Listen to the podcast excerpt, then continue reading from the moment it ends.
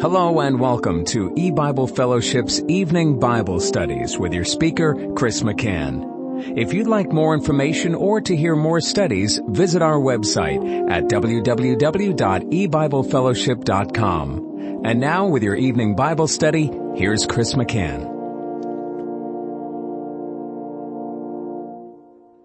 Good evening and welcome to E-Bible Fellowship's Bible study in the book of Genesis. Tonight is study number 20 of Genesis chapter 7. And we're going to read from verse 18 through the end of the chapter. And the waters prevailed, and were increased greatly upon the earth, and the ark went upon the face of the waters. And the waters prevailed exceedingly upon the earth, and all the high hills that were under the whole heaven were covered. Fifteen cubits upward did the waters prevail, and the mountains were covered. And all flesh died that moved upon the earth, both of fowl and of cattle, and of beast, and of every creeping thing that creepeth upon the earth, and every man, all in whose nostrils was the breath of life. Of all that was in the dry land died, and every living substance was destroyed which was upon the face of the ground, both man and cattle, and the creeping things, and the fowl of the heaven, and they were destroyed from the earth. And Noah only remained alive, and they that were with him in the ark. And the waters prevailed upon the earth a hundred and fifty days. I'll stop reading there, and that brings us to the end of Genesis chapter 7. In our last study, or study before that, we were looking at the waters prevailing, and the word prevail, which is a word that identifies with victory in battle. And we saw that the waters spiritually uh, represent the Word of God, and the Word of God won the victory over the kingdom of Satan, over the world itself. And that's the reason why God is again and again making reference to the waters prevailing exceedingly upon the earth and, and, and so forth to indicate that his word proved faithful and true. He fulfilled his promise. He, he did what he said he would do and he brought judgment upon all the inhabitants of the earth. And, and so it, the waters or the word of God prevailed. It was victorious and the waters began to prevail on the 17th day of the second month of Noah's 600th year. And it says in verse 24 of Genesis 7, the waters prevailed upon the earth 150 days. And, and that's five months uh, from the beginning point of the flood, 17th day of the second month, until the 17th day of the seventh month. We know that's correct because we're told that in the next chapter in Genesis 8. That's the 150 day period, uh, an uh, exact five month period. The waters prevailed. They, they began to fall upon the earth and they rose and rose until they were 15 cubits above the highest mountain. And I, I think we've mentioned this before. In Genesis 7, we find the word waters nine times. Three times three to indicate the purpose of God. And uh, it's a strong emphasis upon God's purpose for the day of judgment is that the waters will win out. They will be triumphant. They will overcome the kingdom of Satan and the kingdom of this world. And so we find the word waters nine times in association with their rising, with, with their going up unto the point where they cover the highest mountains. And then in Genesis chapter 8, we also find the word waters nine times, three times three, to indicate again a strong emphasis upon the purpose of God. And yet in Genesis chapter 8, in all nine instances, the waters are abating. The waters are decreasing. They're going down. continually going down. That's not a coincidence that God uses the word waters nine times in going up in chapter seven and nine times in going down in chapter eight to indicate his purpose in both matters. In the matter of the rising, the, the great victory that the word of God has won beginning at the point of the day of judgment and then continuing for five months historically, the 150 days in the time of Noah. That's when the waters rose up. Well, we read in verse 19 of Genesis 7, and the waters prevailed exceedingly upon the earth, and all the high hills that were under the whole heaven were covered. Fifteen cubits upward did the waters prevail, and the mountains were covered. The word high hills, the Hebrew word translated as high hills, is the same Hebrew word translated as mountains. And this same word can be translated either way. And so verse 19 is telling us all the high mountains under the whole heaven were covered. Verse 20 reiterates it. 15 cubits upward did the waters prevail and the mountains were covered. It's telling us the same thing. It's doubling up on that truth that the mountains of the world were covered by the waters of the flood. Why is that important? Why is that so significant that the mountains were covered? You know, God could have um, brought the water up to the distance probably three quarters of, of the highest mountain and drowned everybody and all, all the animals with the breath of life. It wasn't necessary to go up uh, to the height of the highest mountain and not only that, but then 15 cubits above that height, as it says, the 15 cubits upward did the waters prevail. 15 cubits above. And again, in the number 15, we see three, God's purpose, times five, which is the number for atonement. And just as the Lord Jesus Christ made atonement he offered up himself for the sins of his people at the point of the world's foundation, atoning, paying for their sins. That's what atonement is. It is payment for sins. That's what sacrifices point to. Atoning for sin. Sin is an offense against God, a transgression of His law. The law demands uh, satisfaction. The, the law demands atonement. And, and so all the wicked people of the world have offended God. They've broken his law. Now comes the time of judgment and God pours out his wrath. In this case, the wrath of God was poured out with water. But in the case of the final judgment, it's a spiritual judgment and then Finally, it's a judgment of fire, but it, it's all still a pouring out of the wrath of God down upon the offender, the transgressor of the law. The sinner transgresses the law. The law says that the wages of sin is death.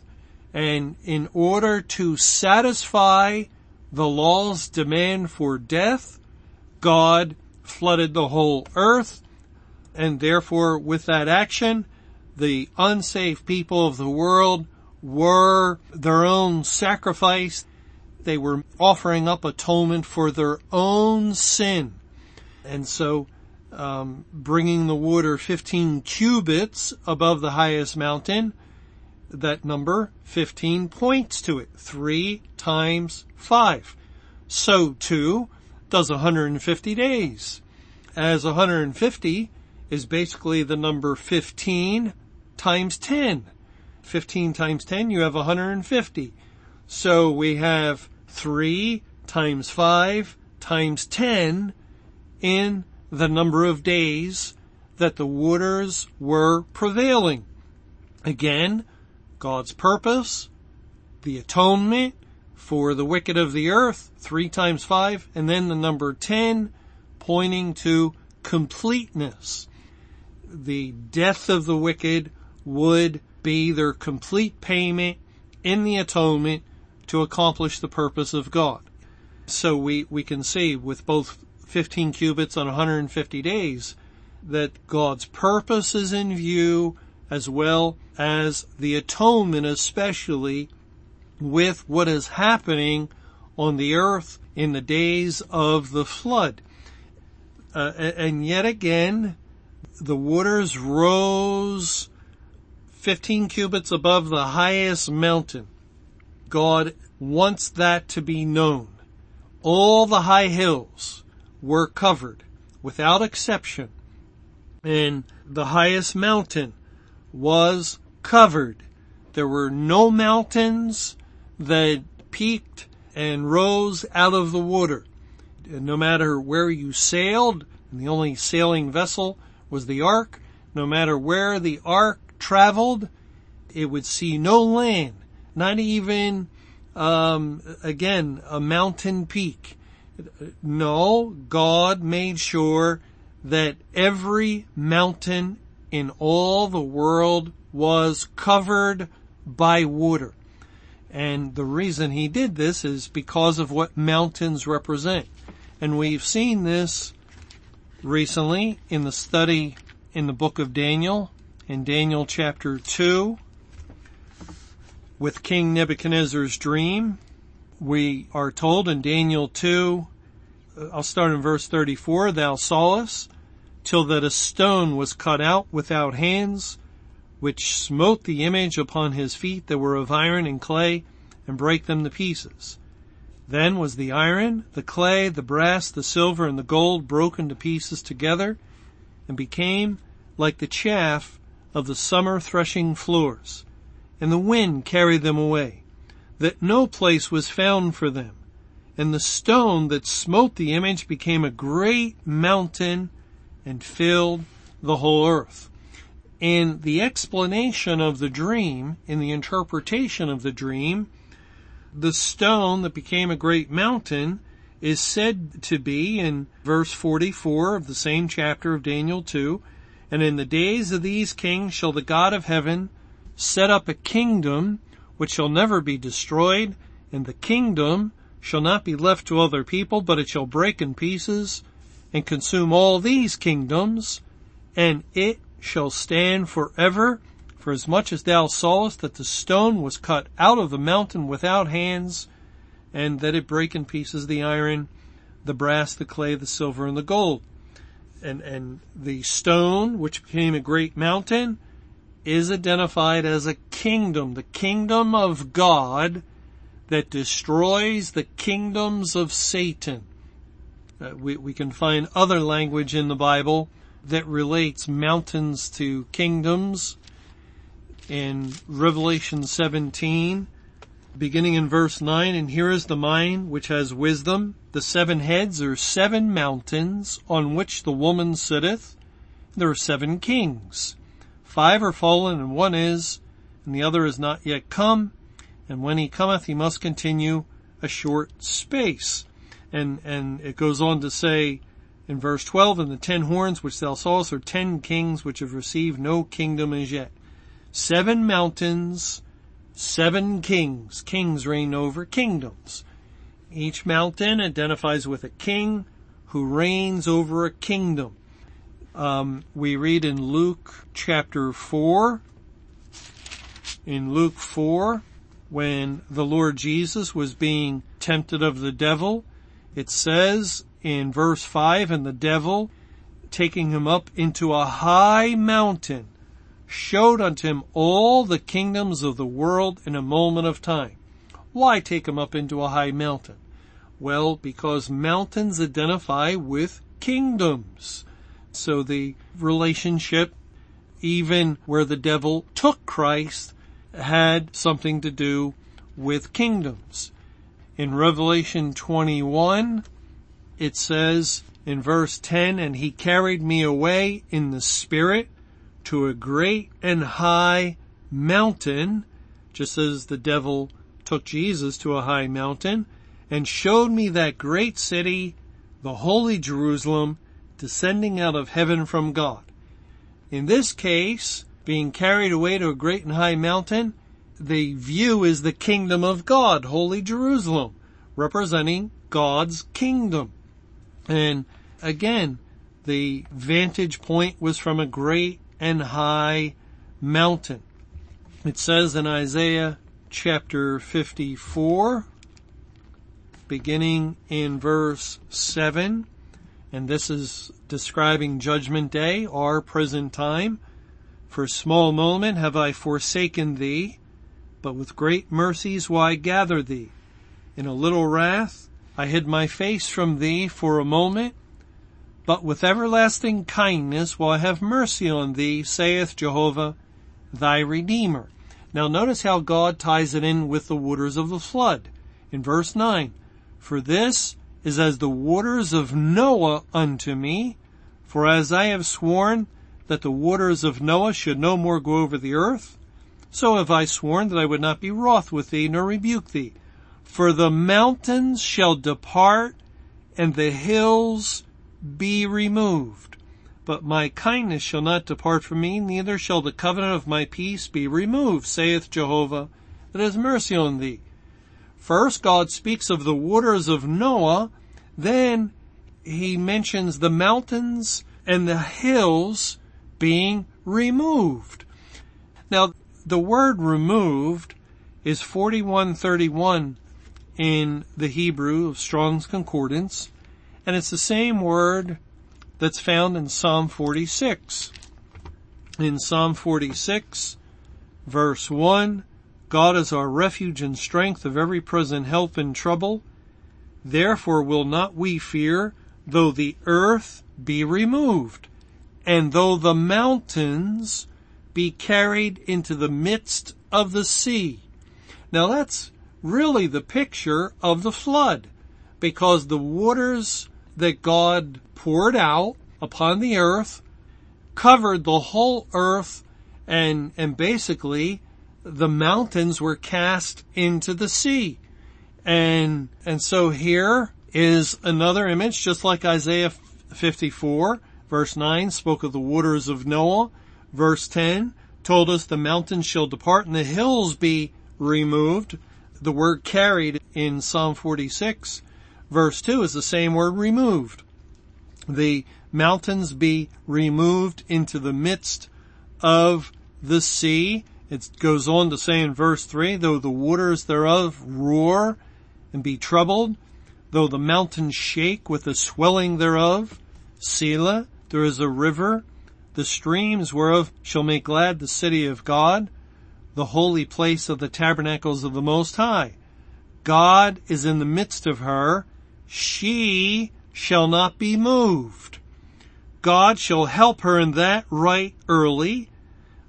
Now, notice it mentions mountains carried into the midst of the sea, but then it speaks of God in the midst of the city of God, which would be Jerusalem or the kingdom, the mountain of God the Mount Zion that the Bible refers to. And because God is in the midst of her, she will not be moved. And again, that same word is carried or removed. She will not be cast into the sea to come under the wrath of God or, or to be destroyed by the wrath of God because God is in the midst of her and will help her and that right early. You know, this all ties into Hebrews, the idea of mountains being cast into the sea or kingdoms being cast into the sea ties in with Hebrews 12 that, that says in verse 26, whose voice then shook the earth, but now he has promised, saying, yet once more I shake not the earth only, but also heaven. And this word yet once more signifieth the removing. Notice that word that we saw in Psalm 46 and Isaiah 54. The removing of those things that are shaken as of things that are made, that those things which cannot be shaken may remain. We will not be moved, in other words. The, the people of God, the elect of God, will not be moved in, in the same way all the wicked of the earth are moved because their kingdom is cast into the sea. Uh, we have a kingdom which cannot be shaken and so it remains. That of course ties in with Christ's coming. They which are alive and remain are left on the earth to be caught up. And it goes on to say here in Hebrews 12:28, wherefore we receiving a kingdom which cannot be moved, let us have grace whereby we may serve God acceptably with reverence and godly fear. We have a kingdom, a mountain, the kingdom of heaven, the kingdom of God that cannot be moved. It, it's the same idea with that house and it's so important. It, it's key uh, where it's built. It's either built upon the rock or it's built upon the sand because the storm comes upon both and, and beats upon the house. And if you read the account in Matthew 7, it's an identical storm that assaults the house built upon the rock and the house built upon the sand because both are subjected to judgment day. In the place of judgment, you'll find the righteous and the wicked. All are on the earth in the day of judgment. The wrath of God is poured out equally upon both. God shut the door on the righteous and the wicked eh, insofar as the shutting the door of heaven is concerned. Only the righteous are already righteous. So it it does not injure them the way it hurts uh, and harms the unrighteous. And, and so it's not uh, a cause of torment to the elect, those already saved, as it is to the unsaved people of the world. And, and God begins to pour out his wrath in a spiritual judgment upon the inhabitants of the earth.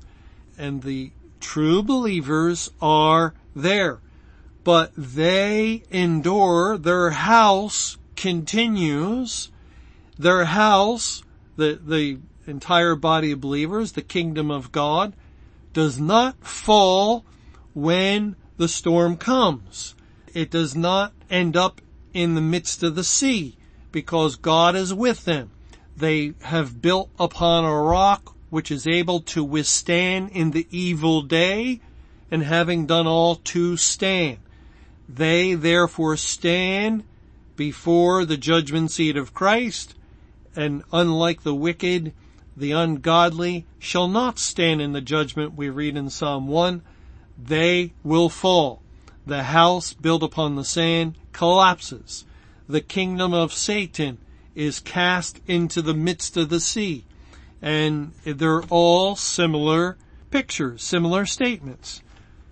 Remember what Christ told the disciples in Matthew chapter 21, beginning in verse 19, and when he saw a fig tree in the way, he came to it, and found nothing thereon but leaves only, and said unto it, Let no fruit grow on thee henceforward for ever. And presently the fig tree withered away. And when the disciples saw it, they marveled, saying, How soon is the fig tree withered away? Jesus answered and said unto them, Verily I say unto you, if ye have faith and doubt not, ye shall not only do this which is done to the fig tree, but also if ye shall say unto this mountain, be thou removed and be thou cast into the sea, it shall be done. And when we examine this parable, we find Christ cursed the fig tree, which was national Israel. And, and that was the judgment of God upon them. When the veil of the temple was rent in twain, they had no forgiveness into eternity. that is, with the corporate body of Israel, the Spirit of God left them, and never again would there be salvation within the synagogue system, the religious system of national Israel. Jews individually could find salvation according to God's election program, and God would draw them out. And, eh, but Christ says he cursed the fig tree and what he did, the disciples or his followers would do also. And the fig tree, national Israel, represents the corporate church. So when the time came at, at the beginning of uh, the end of the church age and the great tribulation, God opened up the scriptures and the true believers declared the things that um, were uncovered concerning the end of the church age, and now the fig tree represented the churches and congregations of the world and became, and the church, the corporate church became cursed in a similar way of national Israel. And yet it was the disciples, the elect, who were proclaiming these things and believing these things. Therefore, by faith, they cursed the fig tree. But more than that, Jesus said, you'll not only curse the fig tree, but you'll say to this mountain, be thou removed and be thou cast into the sea. And what mountain is that? Well, God identifies Babylon as a mountain because Babylon is a picture of the kingdom of Satan. It is a picture of the entire kingdom of Satan, of the world, and of the church overcome by Satan at the beginning of the Great Tribulation. And God says in Jeremiah 51 verse 25, Behold, I am against thee, O destroying mountain. And he's referring to Babylon. Then a little further on in Jeremiah 51, it says in verse 42, the sea is come upon Babylon. She is covered with the multitude of the waves thereof.